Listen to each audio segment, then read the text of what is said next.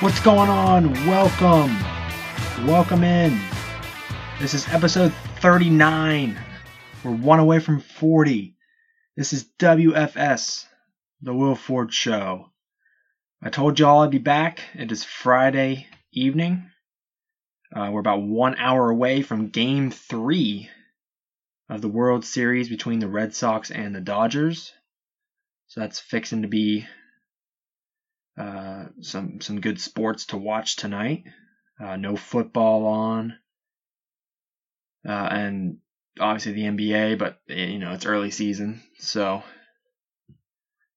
But yeah, so pretty exciting. I'm I'm glad that I'm able to get a second episode in this week. I would love to try to make this a two episode a week kind of thing, because the way my schedule works with school is I'm off on Tuesdays. Well, I have one class. Then I have the rest of the day off, so I'd like to get an episode out on Tuesdays. And then Thursdays, I have no school at all. I'd like to get content ready and either get it out on a Thursday or just do it on a Friday, which is likely what I would do. And so here's the start. So let's jump right into it. Episode thirty-nine. As I said, game three of the Red Sox and Dodgers World Series is tonight. The Red Sox are leading two to nothing. Um, the pitching for for both sides has really suffered. And, you know, it really hasn't seemed to matter for the Red Sox at all because their bats have just been on fire. Like, they have a ton of talent at, at pitcher, but it just it doesn't really matter how many runs they give up and, and how many hits they allow. It, they, they're just on fire. Uh, in game one, a pinch hitter came in and hit a three-run homer to extend the lead to eight to four. So, you know, everybody's doing it for, for the Red Sox. I still like the Red Sox in this series, as I've said before. Wouldn't be surprised if it's a sweep or in five. Uh, a funny thing I saw today on Twitter actually was the uh, someone I, I I don't know who started it, who found it, but it was circulating that. If you search on Google who the World Series champions were for twenty eighteen, the Boston Red Sox came up. And it was also the same if you searched like Boston Red Sox championships and then would have all the years they won, including twenty eighteen. And then so I looked it up myself just to see what was said, and there's nothing there. So I, my guess is it's just some fake Photoshop kind of deal. But it would be really ironic if uh, the Dodgers were to come back and win the World Series. That would be kind of funny. But I still like the Red Sox. Their their hitting has just been unstoppable. Doesn't matter how poorly they, they do uh, defending and, and pitching. Red Sox in four or five. So that's going to be in about an hour. But this episode would be dropped, you know, during the game. So um, let's move on to the N B A. Um, so obviously it's early season, and you know you can't you can't look into records all too much, and and things like that, because obviously like LeBron's on a new team, players have joined new teams, there's new coaches, and. and what have you. But here, this is a list I, I've put together. It's a very short list. It's only four people. But I think this is a list of four N B A coaches who could potentially be fired by season's end. Potentially. It just depends on how the season goes. But I think they're very logical people to, to consider. Um, and this is no particular order. Uh, Brett Brown for the Philadelphia seventy-sixers. He's been there for years, and he's he's been a part of the process.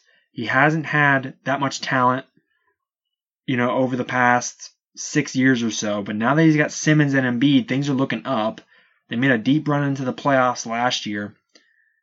But I think if this season, if they don't progress any further than they than they did last year, or if they decline, which is possible, this this Eastern Conference seems to be a bit more competitive even with LeBron gone, it seems like it's more competitive with the rise of the Bucks.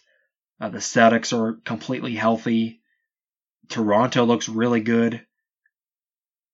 And the Wizards are there. Like, it's a pretty competitive East where it is at the top this year.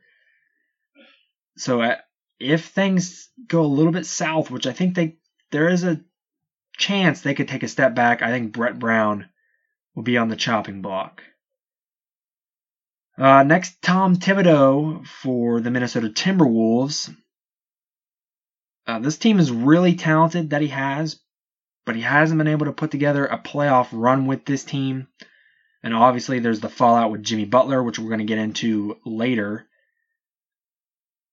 But this team has got an immense amount of talent on it.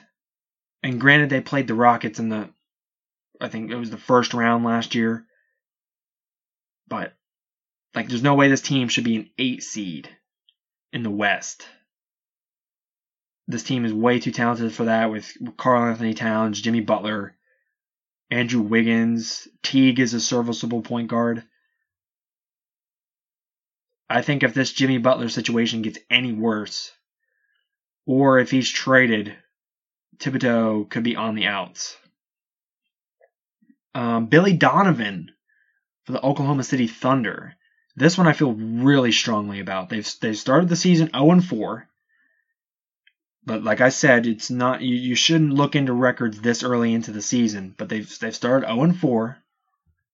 It's it's been proven that Russell Westbrook is not a player you can build around. You can't win with Russell Westbrook. He's going to get you a lot of stats, and he'll win you some regular season games, but you, you're not going to go anywhere in the playoffs. Like, Russell Westbrook is considered the fastest player in the N B A. He's also one of the fastest to exit the playoffs if he makes it.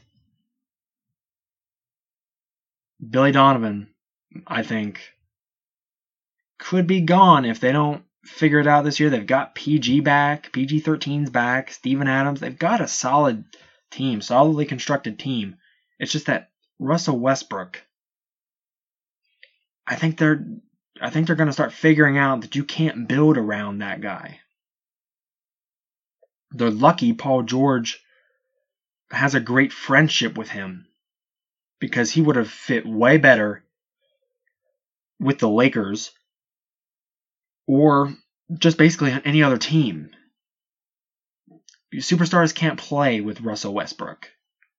There's a reason why K D left. It's because Russ just, he's all about stats. He's not about winning. So I, re- I really feel very strongly about Billy Donovan potentially being fired this year if the season does go poorly and they don't make a p- deep playoff run. And then lastly, Luke Walton for the Lakers. I still I think the Lakers are going to be really good, and I don't I don't think Walton's going to be fired. But this is LeBron James we're talking about. LeBron James is single-handedly responsible for probably like five head coaches being fired in the N B A. He's he's gotten rid of David Blatt. Uh, I think he got rid of Mike Brown in Cleveland. Like, he's gotten rid of so many guys that, you know, it's it's not out of the possibility to think that he might get Luke Walton fired too. They did start off oh and three, but they've won two in a row, so they're two and three, but like I've mentioned, early season, can't really look into it. Plus, it's a new team. It's going to take a while for it to gel. But I wouldn't be surprised if, say, come mid-season, you know, the Lakers are kind of hovering around five hundred, maybe slightly above, that they don't boot Luke Walton out the door and bring in someone else. I really wouldn't be surprised. So the two I feel, out of these four, I think Billy Donovan is the most likely. And then I would put, I might put Luke Walton behind Billy Donovan just because of LeBron's history with head coaches. All right, I want to shift gears to this. Um, so obviously this is kind of old news, but I kind of just wanted to give my take on it. Uh, the Chris Paul and Rajon Rondo fight that ended up suspending uh, players for multiple games. Chris Paul was, I believe, three, Rondo three, and then Brandon Ingram got four games for getting involved as well. Um, but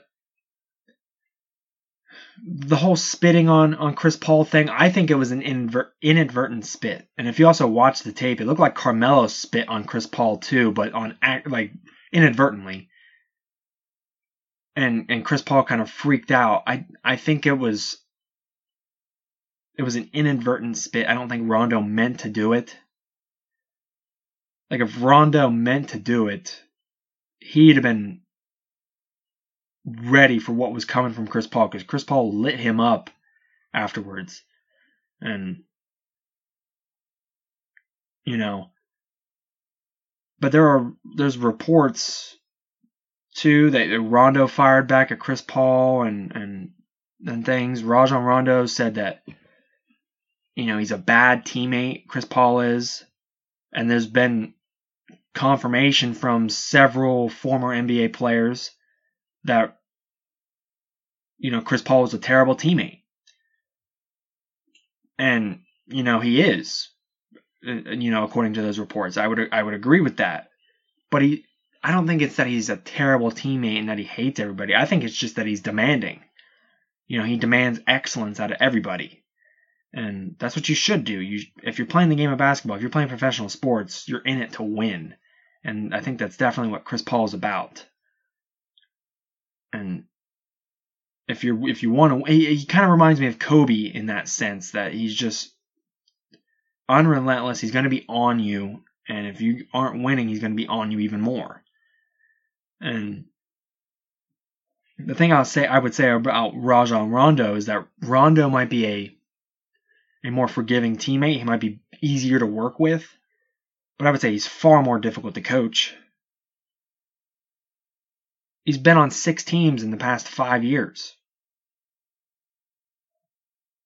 I mean, what does that say about you? Chris Paul hasn't he hasn't had any problems with head coaches. He was with Doc Rivers for, for several years. You know, he was in New Orleans with and he didn't have any problems. I believe Monty Williams was the head coach in New Orleans when he was there. He didn't have any problems with him. He didn't have any problems with Doc Rivers. He didn't have any. He doesn't have any problems with Mike D'Antoni. Chris Paul is far more coachable than Rajon Rondo. That's what I would say. Rondo has been on six teams in five seasons. What does that say about you as a person when you when you can't stay on a team? Rondo's one of the most talented point guards of this generation, as far as pure point guards. I think Rajon Rondo and Chris Paul are two of the three uh, best pure point guards of this generation. Granted, these guys are kind of a little spaced out, a little bit spaced out, but I would say the two of the best three since the early two thousands would be Steve Nash, Rajon Rondo, and Chris Paul. In my opinion, I like I love Rajon Rondo as a player. I think he is a extreme talent, excellent passer, great defender. Nash could do it all offensively, with the ball handling and the and the passing and the three-point shooting and the scoring. And the same thing with Chris Paul. All three of these guys were excellent in their primes, and Chris Paul is arguably still in his prime. I mean, these are three of my most favorite players ever.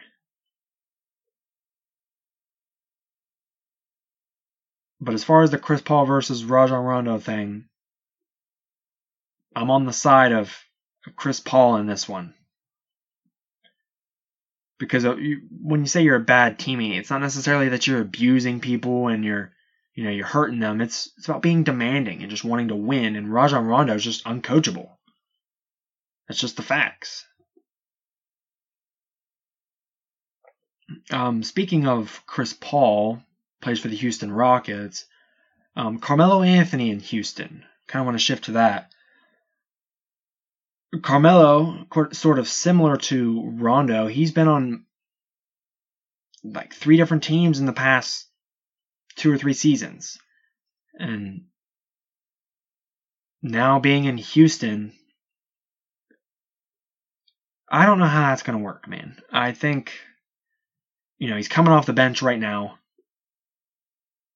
And I think that's the perfect role for him. I think he should salivate playing for the second unit, because he's going to go against second team guys, be the best player on the floor, best scorer on the floor, and just flourish. Or at least theoretically he should, even though he really hasn't so far. But you got to remember, when Melo was in New York with Mike D'Antoni, they didn't work. It did not work.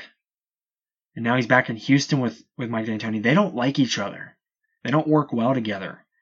I don't think Carmelo Anthony is going to last. He might last the season. I think he's going to be useful come playoff time, because when that three-pointer isn't falling, like it was, like, like there were multiple occasions in the playoffs where that three-pointer just wasn't falling.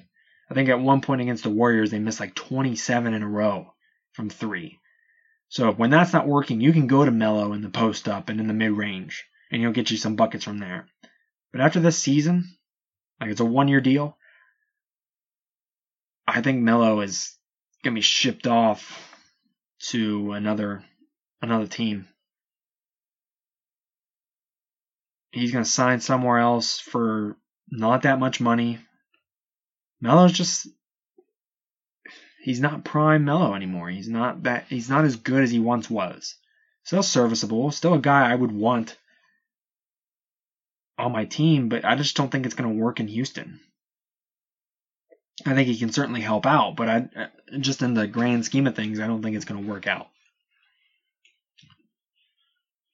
So we're going to stick with Houston.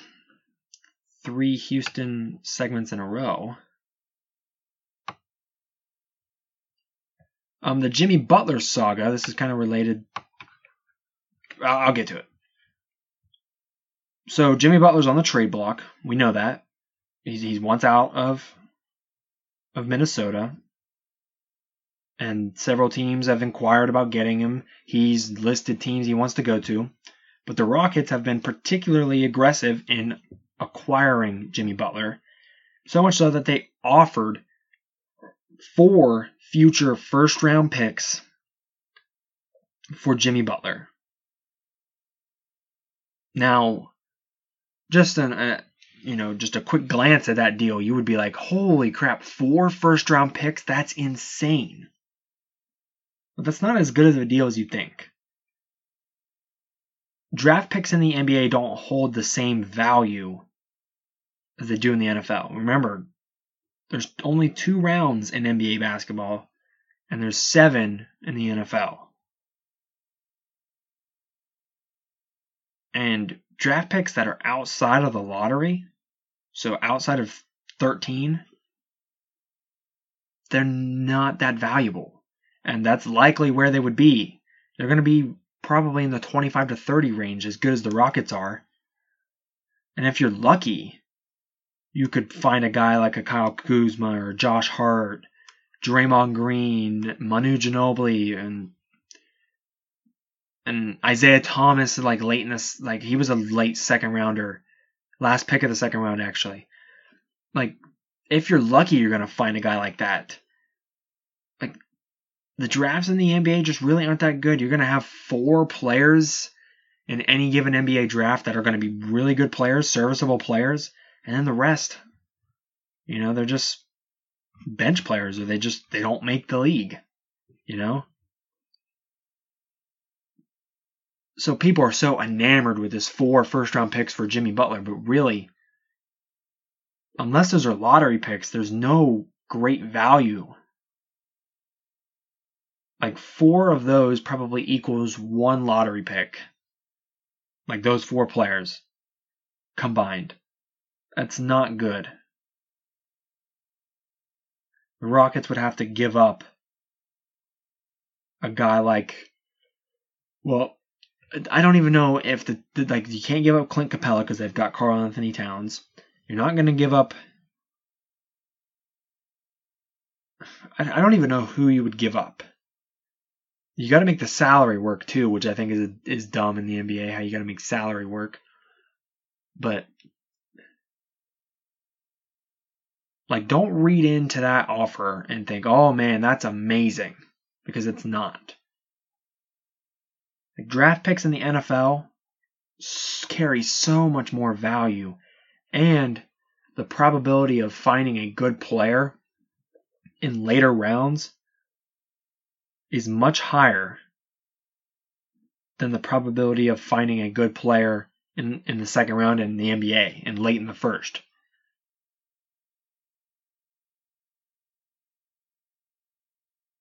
Is that's just period, point blank. That's just plain and simple. That's what it is.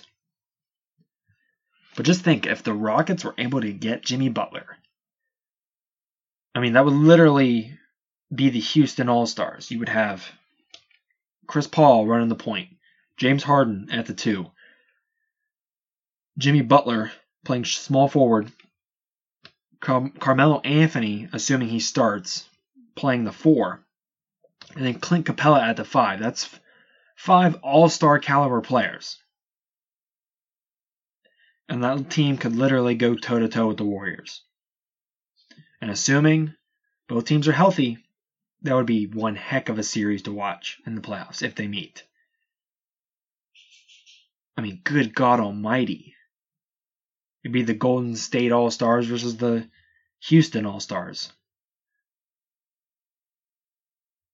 That would be insane if that were to happen, but the Timberwolves did not bite on that four first round package, and I don't blame them because the value is just not the same. It's not as much as you think. All right. So I forgot to mention last week, I, I talked, or not last week, but the other day, I was talking about, you know, all these, all the sports going on, and, you know, it's the World Series in baseball, the N B A season starting up, middle of the N F L season. I didn't mention hockey. And I apologize to all the hockey fans that listen to this show. Not sure how many of you there are. Um, and I actually titled the episode The Four Sportsmen, and, you know, that didn't really make a lot of sense because I didn't mention all four sports. Um, so I'm going to talk about it now. Um, I'm not a huge hockey guy, you know, during the regular season. It's kind of like the N B A and, and baseball. The seasons are just so long, you know, and it's hard to get into a regular season for hockey and, and baseball and and basketball. But I do like to watch hockey when it comes to the playoffs. Same with baseball and, and And basketball, obviously. So really, I'm just excited for the for the, for the playoffs to start in hockey. Um, and it's something I'm really excited about is that expansion team from Las Vegas, the, the Las Vegas Golden Knights. They did really well last year, made a very deep playoff run, almost won a championship in their first year as a franchise. So I'm really excited to see how the Golden Knights do in their second season as a franchise and see if they can't win a championship or make another deep run because they're a really good team. They were really good last year. So I'm really excited for that. But like I said, I'm not a huge regular season guy, so I'm not going to talk about it as much unless there's some really notable information. Um, same with baseball. N B A is probably the second most relevant sport behind football, so I would be talking about that a lot, especially with LeBron in L A and things like that. Um. So yeah, so we're gonna let me shift gears now to the N F L, and something that I think is just we've seen an increasing trend of is player movement. In the N F L, we see it in the N B A all the time. Player movement. It's mayhem when it comes to the trade deadline in basketball. It's it's it's almost who doesn't get traded in in the N B A when it comes to the trade deadline. But in the N F L, we've seen a greater amount of players be traded at the trade deadline than ever before. And we have, I don't know, about le- about a week, less than a week left on the trade deadline, week or so. And I guarantee you there are more players that are still to be moved. The Giants are are just conducting a complete fire sale.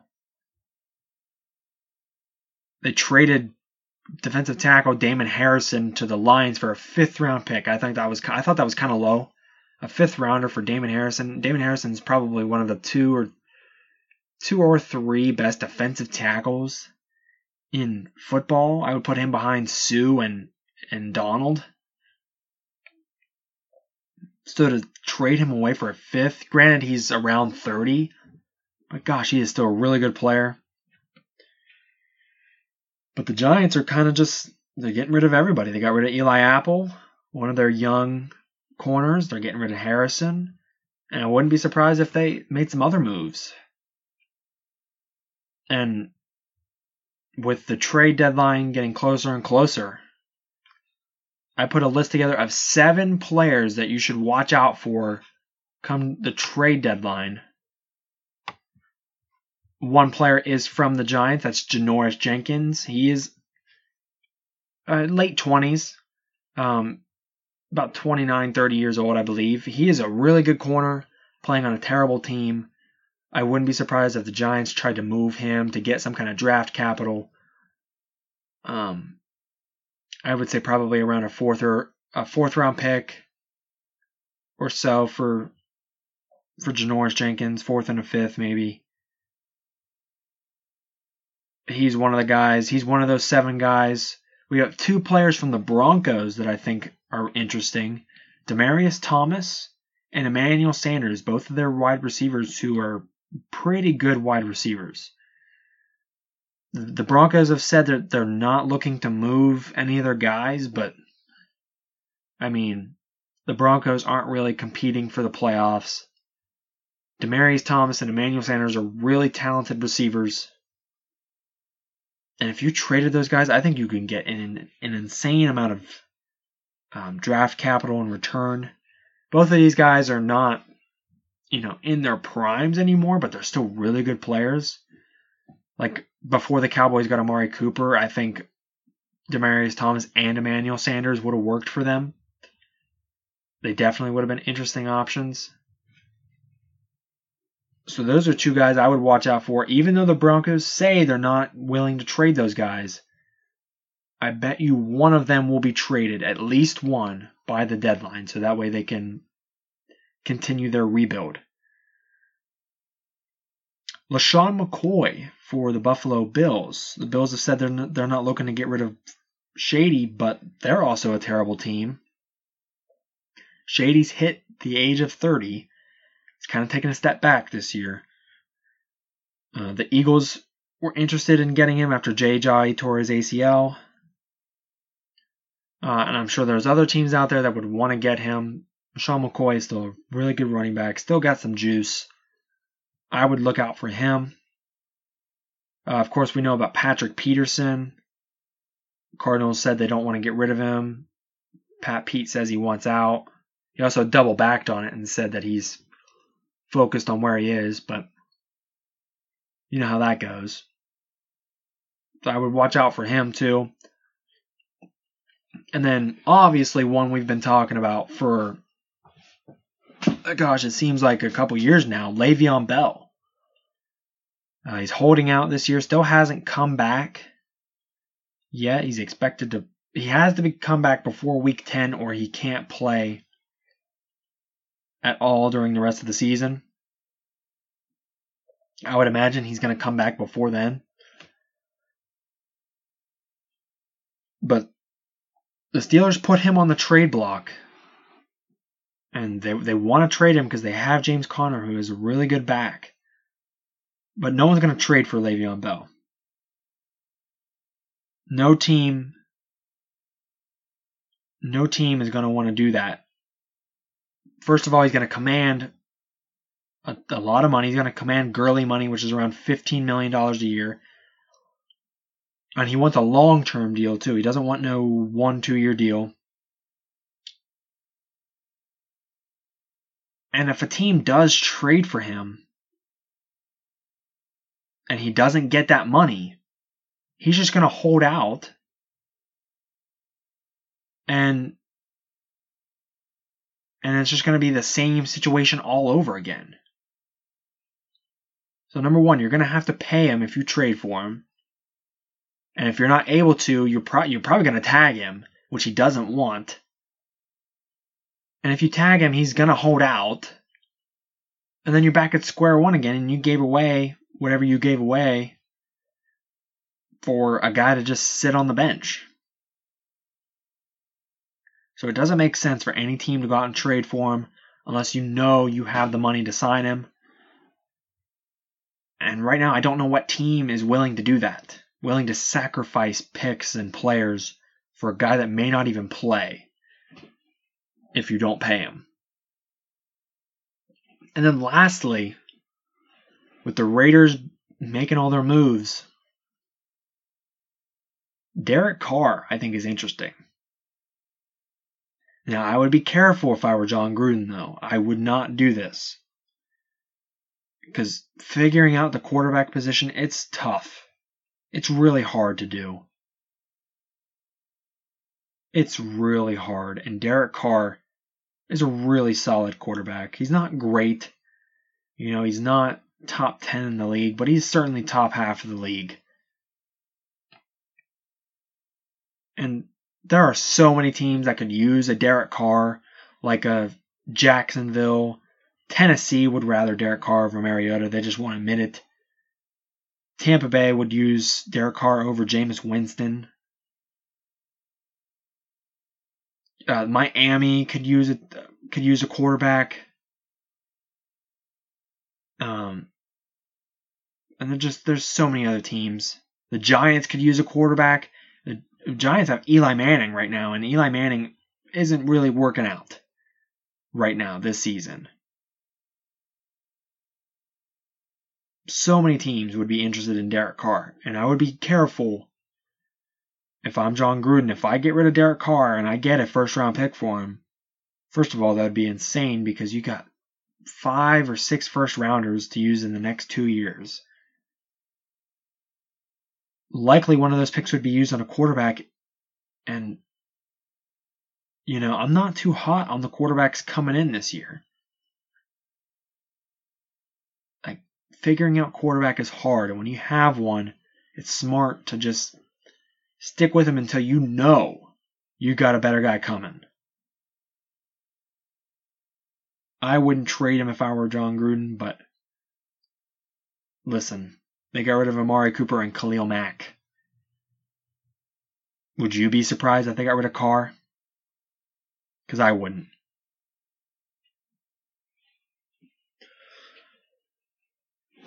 All right, so I did mention Eli Manning, and obviously the Giants have been struggling this year, one and six on the season. Um, I think as far as who's to blame for why the season has gone so poorly, it's both Eli Manning and the offensive line for the Giants. They went out and signed Nate Solder, and he is just proven to be a complete waste of money. Nate Solder is the highest paid left tackle in N F L history, and he is, you know, just a complete waste of money. And I think this shows how well Belichick, Bill Belichick, you know, rotates talent, and he understands the value of certain players to his team. I'll give you a couple examples. Malcolm Butler, he benched him during the Super Bowl, let him walk in free agency to, to Tennessee. Malcolm Butler, statistically this year, is one of the worst corners in football. Great move by Belichick. Maybe he was right. Nate Solder, like I said, completely not worth the money, not worth what he's been paid, and he's been awful. And as a result, Eli Manning's been terrible, and the Giants have been terrible. So Belichick was like, I don't want to pay him all that money. We'll let him go. Smart. Dion Lewis. Dion Lewis is a really good running back. Good receiving back. He can run between the tackles a little bit too. Very fast, very quick. Good footwork.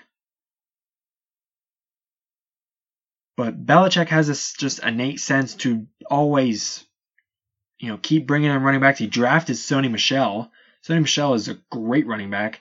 He's got Rex Burkhead, and he's got James White and, and Kenyon Barner. Like, he doesn't need Dion Lewis, and he didn't want to... He wasn't worth the money. He wasn't worth what Tennessee was willing to pay for Dion Lewis. So, let him go. And then Dan, Danny Amendola. Amendola was good with the Patriots, but he wasn't worth the price tag to, to Belichick. Let him go to, to to the Miami Dolphins. Has like one touchdown or two on the season and hasn't really been that efficient. So Malcolm Butler. Benched him. Didn't want to pay him. Let, it go, let him go. He's one of the worst corners in football right now. Nate Solder. Solid for them, but wasn't worth the money. Let him go. One of the worst left tackles in football. Dion Lewis. Good back, but had plenty of other guys, not worth the money, let him go to Tennessee, where he's still actually pretty solid, but he's just not worth the money to Belichick. And then Amendola, not worth the money, and let him go to Miami, where he's not that good. It just shows how good Belichick is at evaluating talent and evaluating the needs of the team and the money it would, it would require to pay the guys on his team. He's just so good at it. So good at it. Like if the if the Patriots called me for a trade and I was a G M for a team, no. I'm not I, I do not want to do business with the Patriots because they're so good at figuring out what players they want and what players they don't want. And if the Patriots are trying to get rid of a guy, if they don't want him anymore, then there's something wrong.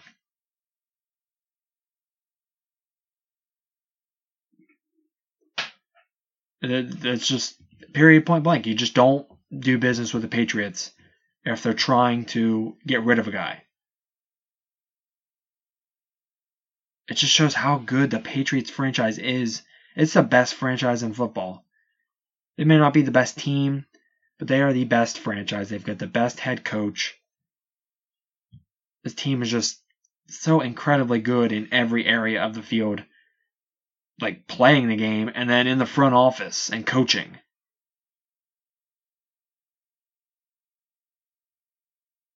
And he just cycles players in every year. It's just a You know, it's just completely rotates and shuffles every year.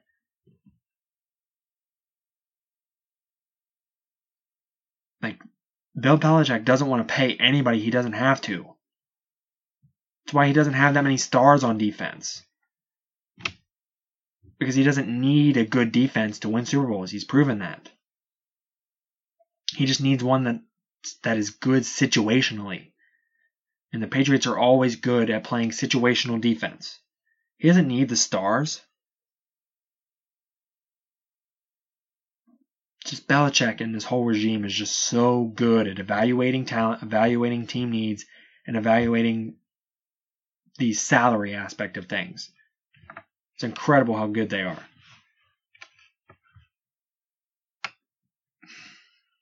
All right. So... predictions for my primetime N F L games. I did the Thursday night prediction on Tuesday. I predicted it was Texans versus the Dolphins. I said the Texans, and it, I was correct. So we are one and oh currently. I'm, I'm just starting fresh. And then the other four games I'm going to pick Are the Lon- is the London game at Wembley Field between the Jacksonville Jaguars and the Philadelphia Eagles. Um, I like I really like the uh, the Jaguars in this one. You know, it's the Eagles. I don't know what's up with the Eagles. I think they're just they're on that Super Bowl hangover, and guys don't really know what's going on. They've got they've had some injuries. They're, they're, they don't play great situational football in the fourth quarter. They gave up a seventeen-point lead, and I think that's really concerning if you're an Eagles fan. And Doug Peterson just doesn't seem to know what's going on. I just don't like the Eagles. I don't really like the Jags either, for that matter. Blake Bortles has been atrocious. Cody Kessler, I, I, I believe, is going to start. Um, defensively, they've got to figure it out. They've been torched the last couple weeks. And they're, they're considered the best secondary in football, and they've been torched. Just absolutely broken and beaten down. But I just think with the way the Eagles have been playing, they've just... I'm going to give this one to the Jags. I'm going to go with the Jags in the London game. America's Game of the Week on Fox at four twenty-five. The Packers versus the Rams. This is going to be an outstanding game. I like the Rams for obvious reasons. The Packers, you know, they don't have much offensively to be able to to keep up with the Rams' offensive production. They just don't. And the Rams defensively are just way better than the Packers are. And so I think, you know, the Rams are going to put up thirty-five plus points. And Rams are going to beat the Packers by a score of thirty-eight to twenty-one. I think it's going to be that kind of game for the Rams and Packers. Sunday Night Football on N B C. Saints versus the Vikings. This is a rematch from the N F C Championship of last year, where Case Keenum hooked up with Stephon Diggs for the game-winning touchdown as time expired. The Minneapolis Miracle. I think the Saints are out for blood. They're out for revenge.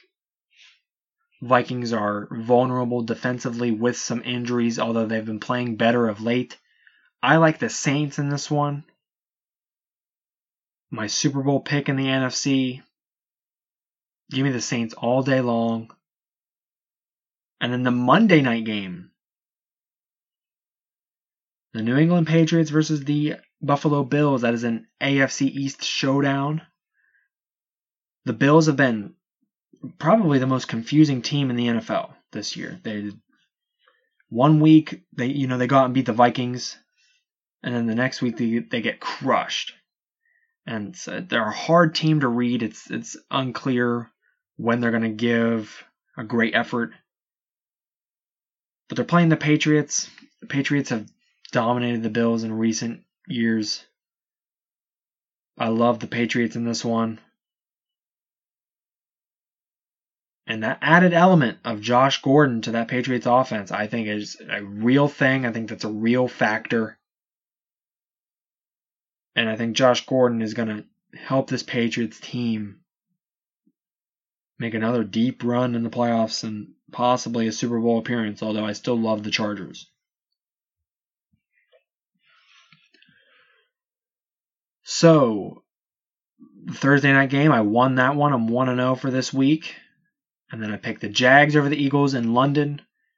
America's Game of the Week, I picked the Rams over the Packers. Sunday night, I picked the Saints over the Vikings. And then Monday night, I take the Patriots over the Bills.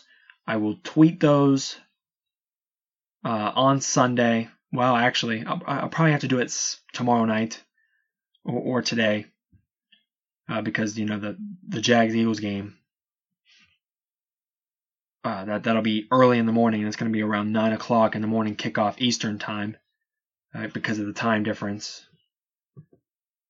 Um, but yeah, those are my predictions for for primetime football, even though the London game and the Game of the Week, America's Game of the Week, aren't primetime. But I thought those were two other very notable games that I really wanted to pick. So, all right, guys, that's my show for this week. I would love to continue to, to do two a week. That's my plan. Um, and every Tuesday, my plan is gonna. Uh, my plan is to do the Ford food chain. So after each N F L week, do it on a Tuesday after Monday Night Football, and and rip off ten teams who are the best in the league, according to me. Uh, make sure you follow the show on Twitter at The Will Ford Show. Make sure you rate and review the show on iTunes, like and comment on SoundCloud. We'll see you next Tuesday, everyone. It's W F S.